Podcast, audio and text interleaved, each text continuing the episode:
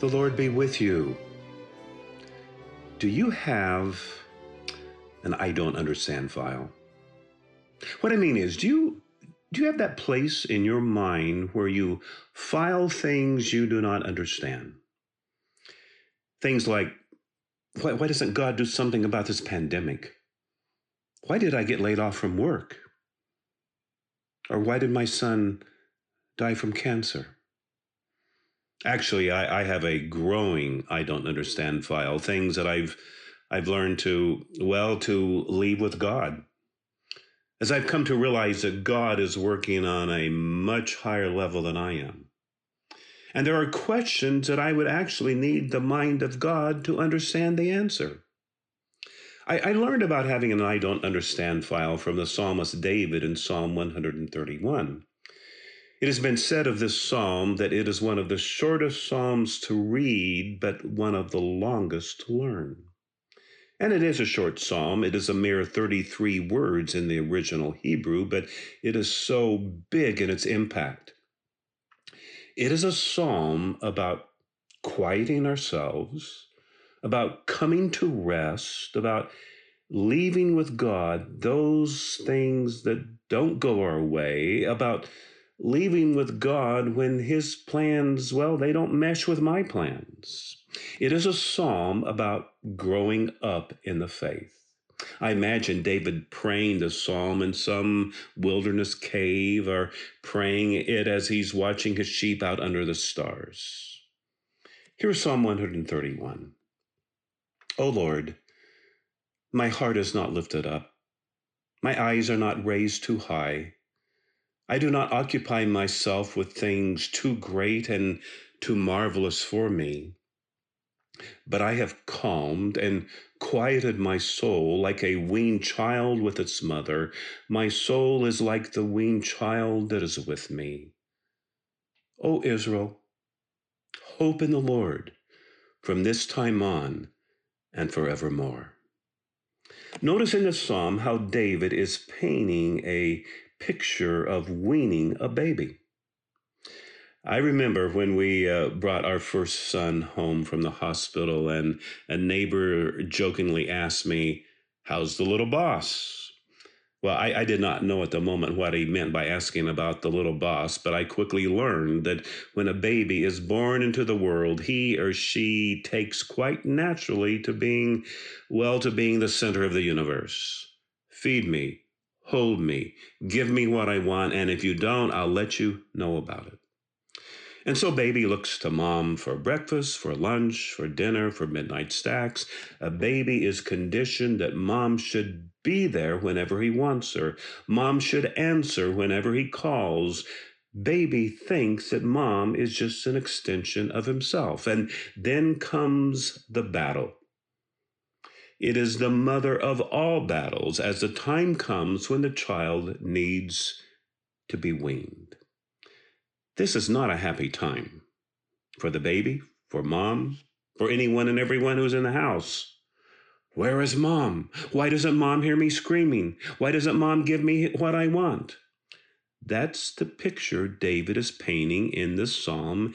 It is a baby in the process of being weaned and then one day, one happy day, the tears stop, the whining stops, the demanding stops, and the baby is happy just to be with mom.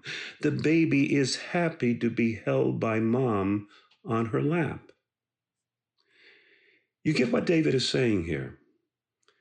David sees himself as having gone through life's painful process of being weaned and then coming to rest, happy just to be with God. It's there in verse 2 But I have calmed and quieted my soul like a weaned child with its mother. David is saying that through all of life's experience, it is now enough for him simply to be with God. So that David says, I, I, do not occupy myself with things too great and too marvelous for me. David says he is no longer occupied. He is no longer caught up by those things he does not understand or could not understand. David says he calms and quiets his soul. That, that's such a beautiful thing. And, and David's submission to God, his acceptance of God's plan for his life, is a hallmark of David's life.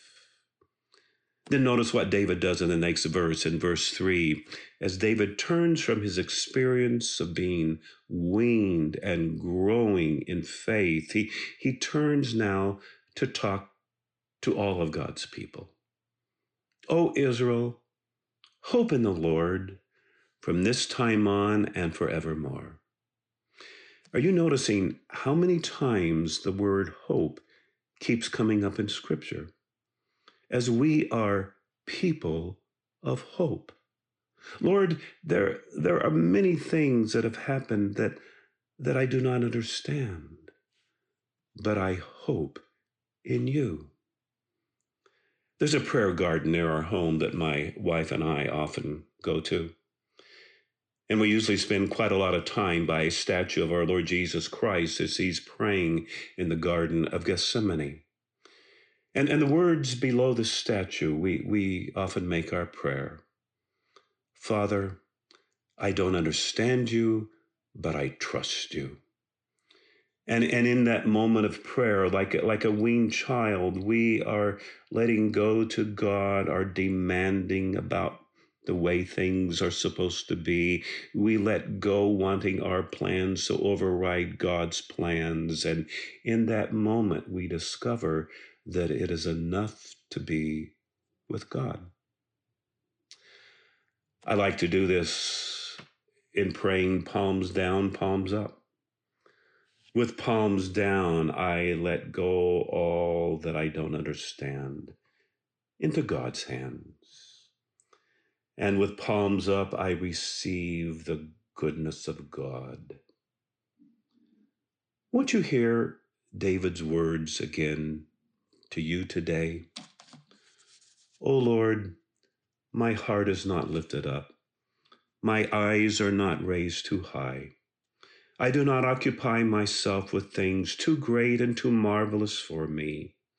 But I have calmed and quieted my soul like a weaned child with its mother. My soul is like the weaned child that is with me. O Israel, hope in the Lord from this time forth and from evermore. I'm Tim Smith, a fellow traveler on the Pilgrim Way. Thanks for listening. Until next time.